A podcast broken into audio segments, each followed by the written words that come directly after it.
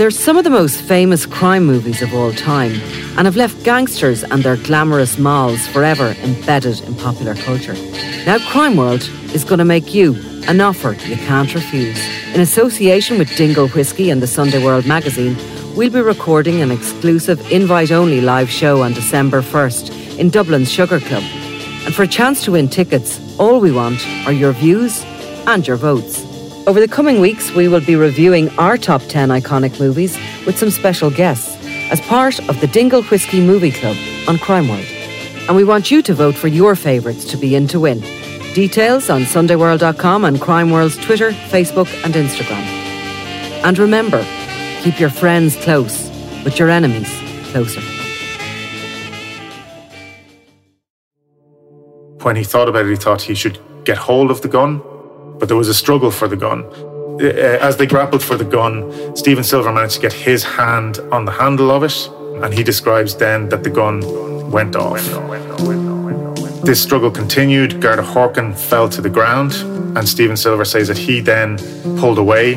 He held the gun with both hands, and he shot Garda Horkan about 10 times. I'm Nicola Tallant, and you're listening to Crime World, a podcast about criminals, drugs and the sins of the underworld in Ireland and across the globe. The trial of Stephen Silver for the murder of Detective Garda Colm Horkan is continuing at the Central Criminal Court, where the motorbike mechanic has taken to the stand to give evidence in his own defence. Silver has pleaded not guilty to the murder of Garda Horkan, knowing or being reckless as to whether he was a member of An Garda Síochána, but guilty to his manslaughter by reason of diminished responsibility. Today, I'm joined by Courts reporter Owen Reynolds as we get up to date on the evidence heard in the ongoing trial. This is Crime World, a podcast from SundayWorld.com. So, Owen, we're entering day 19, week 5, really, more importantly, in the murder trial of Stephen Silver. And since we last chatted, the accused has taken the stand. Yeah, Stephen Silver took the somewhat unusual step of taking the stand in his own defence. He was there for about 2 days between his direct evidence and cross-examination by the prosecution. And he gave a fairly detailed history of, his... First of all, his background, but also his psychiatric history, and he also gave a description of the events leading up to and the actual shooting of Detective Garda Horkan. So what did he say about, for example, his psychiatric history? So he's had 17 admissions to psychiatric units since 1997. He said that about 11 of these were involuntary and the others were voluntary. Sometimes they involved Gardaí, sometimes they involved staff from the psychiatric unit having to commit him. So going into his own background then, he grew up in Roscommon. He left school after his junior cert. He became a motorbike mechanic, which is what he was doing right up until the time of his arrest. He had 2 diagnoses, he said, one for schizoaffective disorder and for bipolar disorder, and those diagnoses seem to have shifted and changed over the years. But one of the things that he mentioned was that despite all these 17 admissions to hospital, sometimes involuntary, sometimes voluntary, each time he went to hospital, he would be given medication, he would improve, his condition would improve, but when he left hospital, he would ignore the medical advice that he had been given and he would stop taking his medication. And he said that then over time, he would feel good. He said he felt better not taking the medication. He felt more active. He felt he had more energy. He was able to get things done. But he said that would then gradually spiral until he became very hyper, and then that would result in another hospitalization. Although there was a period between 2010 and 2018 of about 7 to 8 years where he actually didn't have any hospitalizations at all. But then in 2018 and 2019, he twice voluntarily went to psychiatric units. In terms of his background then as well, he was married for 13 years. Now, at the time of the shooting of Detective Garda Horkan, which was in the summer of 2020, he had split from his wife the previous February. He had moved into an apartment, but he said he couldn't afford the apartment. So he then moved into his shed, basically, where he was fixing his motorbikes. He he sectioned off one corner of it, put in a little bed and a futon, he called it, and a couch and a little cooker and an oven and things like that, just to make himself comfortable. But he said there was no running water. He would use a hose that was outside. He would fill a bottle with that and he'd use that for washing himself. He had an unplumbed sink in the shed. And that's the way he was living anyway at that time. And he said he also wasn't getting a lot of sleep at that stage. And this seems to have been a recurring theme with all of his, or at least with most of his admissions to psychiatric units, was that one of the first early signs that some things were going wrong or that he was becoming unwell would be that he'd stop sleeping or that he'd only get about 3 to 4 hours sleep a night. And that's what he said, that's what was happening to him in the weeks or days leading up to the shooting. So what about the day of the shooting or the lead up to it? How much did he have to say, or what did he say about that? Yeah, there's good detail on that too. He was seeing this Australian woman who he had met during those months, having split from his wife. They spent a couple of days in Galway and then they went up to Dublin. She was due to fly out to Australia. But he said that this was when his thoughts became confused, as he put it, because he started believing that, or he had these fleeting thoughts that this woman was a member of MI6, that she was an MI6 spy. He said that he also believed that there were some English builders who were staying at the same hotel, and he thought that they were members of the SAS and that they were in communication with this woman that he had been seeing. So he described these as confused thoughts, but also that they were fleeting thoughts. He'd think them one minute and the next minute he'd think everything was fine. They didn't leave on particularly good terms. It seems that by the final night that they spent together on the 16th, they were sleeping in separate rooms in this hotel in Dublin. He said that she had become very angry with him. But the following day, he offered to give her a lift to the hotel. She refused. He gave her €50 for a taxi, and then that was it. They went their separate ways. But he said as he was travelling home then on the motorway in his van, he said that he was feeling very elated, very high. He was listening to Motorhead on the radio. He was feeling quite hyper. He also described that over those days staying in the hotel, he knows now that he was getting hyper at that point, that he was talking. He'd become much more talkative than he ordinarily would. As he described, he was talking gibberish to people, to the hotel receptionist or anyone else who he came across. He also said that before he left Dublin, he checked under his van because he thought maybe the members of the SAS had planted a bomb under there. And there was CCTV footage showing him getting down kind of in the press-up position and looking under his van and checking all the wheels of his van and so on. So in the run-up to the sort of, I suppose, the hours before the death of Colm Horkan, Detective Garda, what was he saying he was doing or who was he with? So he drove back from Dublin and decided to go through Castlereagh. And there he met an old friend, a man by the name of Derek Mannion. And this man showed him a video on his mobile phone, which showed another mutual acquaintance of theirs, an old friend of theirs named James Coyne. There had been a Garda raid on his house a few weeks previously, and this video showed that Garda raid. And so Stephen Silver, that seems to have occupied his mind somewhat from there on. He went to James Coyne's house. He says he's not really sure why he went to James Coyne's house. He hadn't seen him in about 13 years, but he went there. They kind of embraced, and he looked around James Coyne's house. He said he felt sorry for him because he was living in what he called squalor. He said the house was dilapidated, it was very dirty. So they decided to get in Stephen Silver's van and head over to Foxford, where Stephen had this shed, the motorbike shed. So they did that. On the way, they stopped at the Garda station in Castlereagh, and Stephen Silver says that he wanted to go in there to tell them not to be messing with James Coyne, not to be going after him. But he says he doesn't actually remember what he said in there, but he does remember having a rant in the Garda station.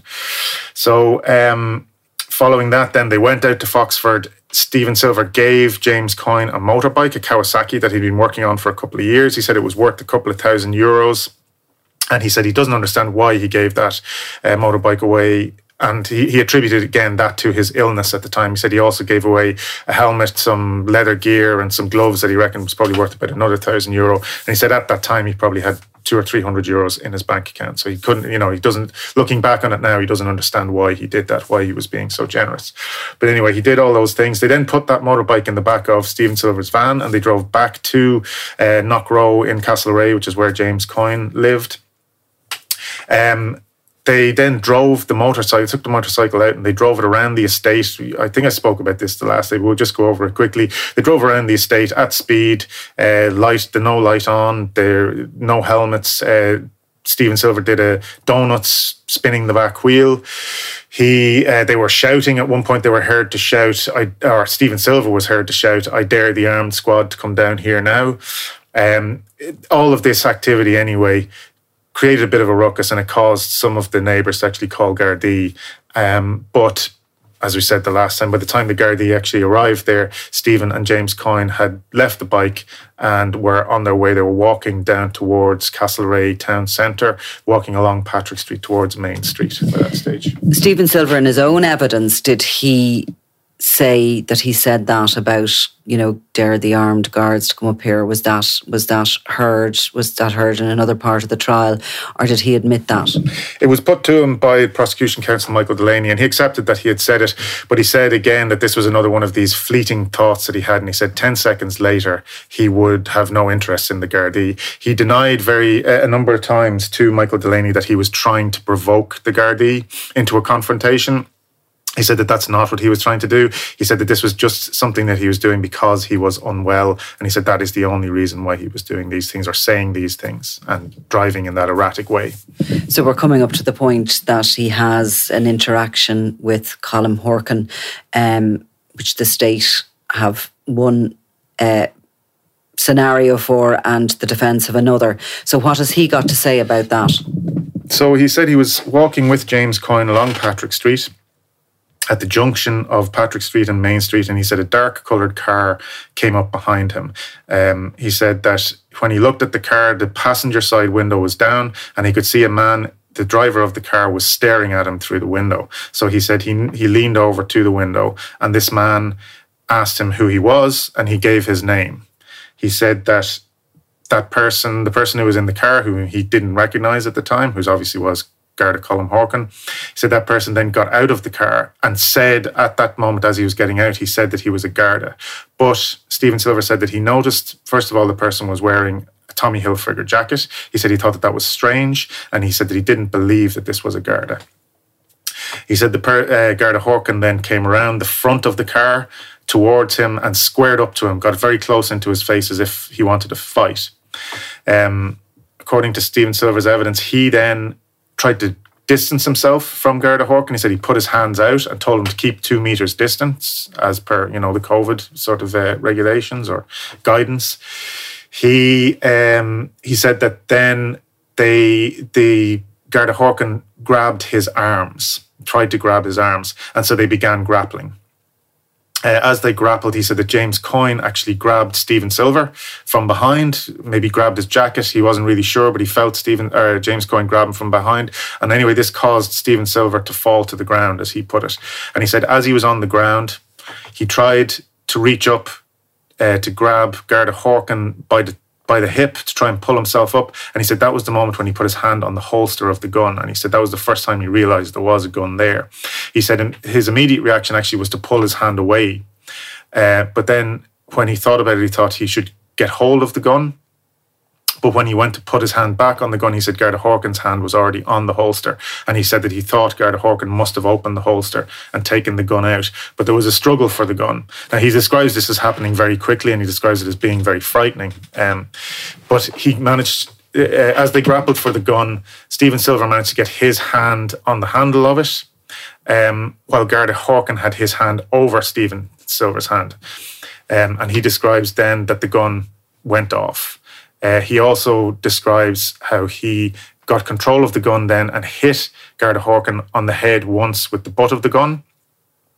And he had tried to strike him again, but he said the second time it kind of glanced off his shoulder.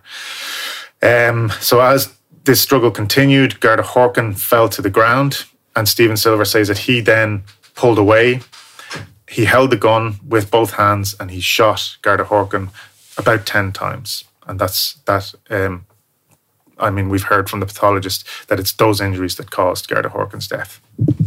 So was he asked anything, or was he cross-examined by the prosecution in any way about this, about his sequence of events of it?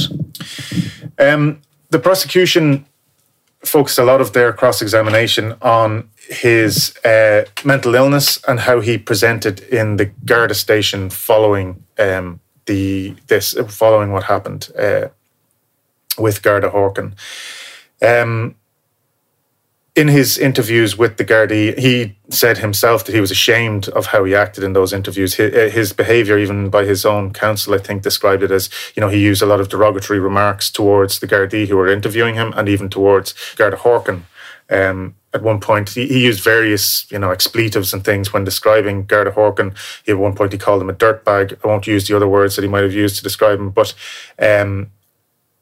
He apologised for that. He said that he was very ashamed of his behaviour now that he's seen it back on the DVDs. He said that he's never seen himself act like that before, and that it is a way that he would behave only when he is unwell. And he attributed that behaviour to his mental illness. Bipolar disorder is what he said. He mentioned that he had various diagnoses over the years, including schizoaffective disorder and bipolar disorder.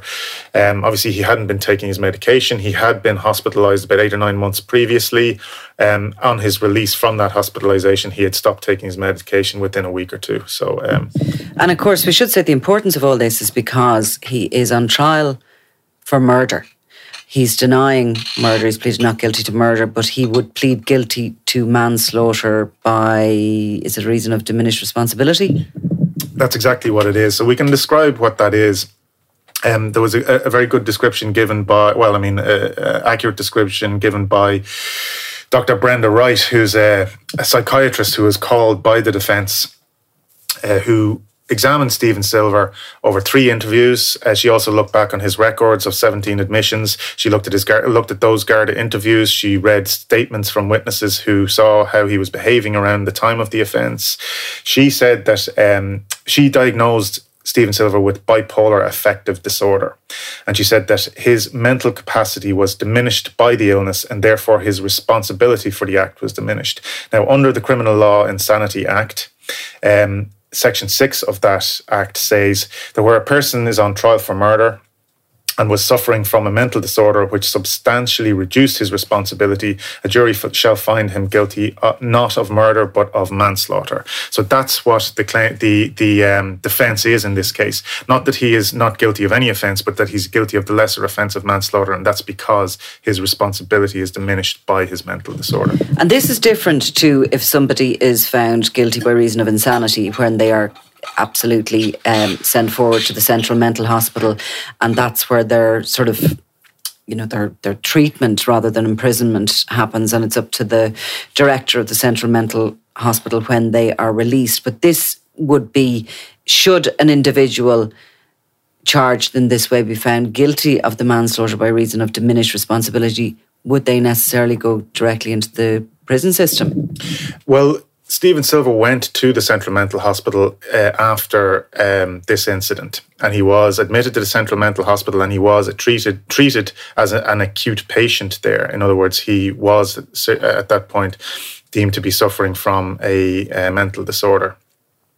But as time went on and as he took his medication, Dr. Wright said that his condition improved, normalised, stabilised, and he was released from there back into the ordinary prison population and has been in Mount Joy since April 2021, I think she said.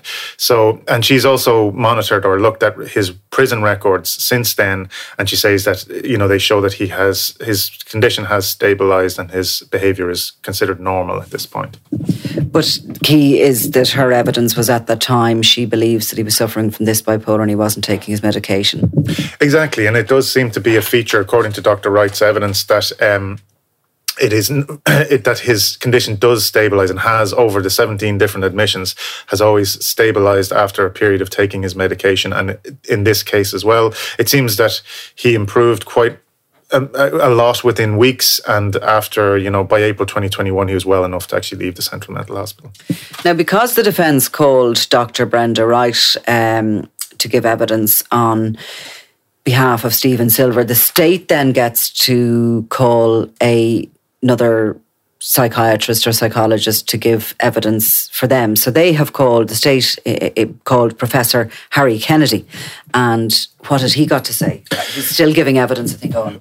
Yeah, so as you mentioned earlier on, we're on day 19. He began his evidence yesterday and he will be continuing, we expect he'll be continuing his evidence today. But Professor Harry Kennedy disagrees with Dr. Wright.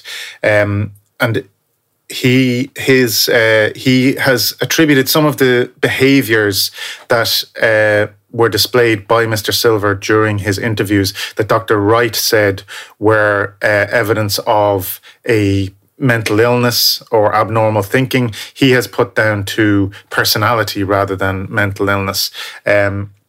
In particular, interview 5, the final interview that Stephen Silver gave, in which he does various things like put tissue paper up his nose, which he then puts in his mouth. He kind of stares at Gardaí. He whistles at times. He sings at times. He's kind of staring out the window. I suppose not engaging with the Gardaí. Dr. Wright said that this was really bizarre and unusual behaviour that she attributes to mental illness. Professor Kennedy said that there's no psychiatric explanation required for this behaviour, that this is just personality. We're into the defence argument, basically. The prosecution case is over. As soon as Stephen Silver took the stand, that was the start of the defence case. Professor Kennedy may finish his evidence today or into next week. Is there further evidence expected, or is it likely that this trial is coming to its end now? The defence may well call another couple of witnesses. They can obviously call as many as they want. But once they complete their evidence, we'll go into closing speeches where the senior counsels for each side will tell the jury how they view the evidence and how they see the verdict that they believe the jury should find. The judge will have to give his charge to the jury, which can take quite a long time because he has to explain to the jury the law and how it applies to this case.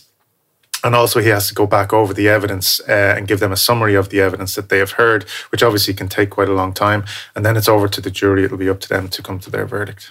And what, just for people who don't understand that, because there was in the past times when juries would, when they went out, they would be kept in hotel accommodation, they'd be brought back to the courts, they would be literally gone for whatever period of time it took to reach a verdict. And it can take quite a number of days or it can take a few hours. It all depends. But what is the situation like now for the jury? What will be expected of them? Well, the jury have been coming to court every day. They make their own way there. They're not sequestered. They're not, put up in a hotel and kept away from social media and general, media. They're asked every day by the judge not to look at media reports, not to consider media reports, and not to speak to anyone outside of their own number about what they're hearing in court or about the case at all, to ignore everything else essentially and just to focus on what they've heard in court. So they will, as they have been doing for the last few weeks, they'll arrive into court maybe at 10 o'clock or 11 o'clock, depending on what time they're starting at. They'll be there for as long as they're required. Usually the courts finish about 5 o'clock, and then they will go home to their normal lives. And then if they, haven't come to a verdict, they'll come back the next day. That's the way it'll be for them until they've finished their duty, I suppose.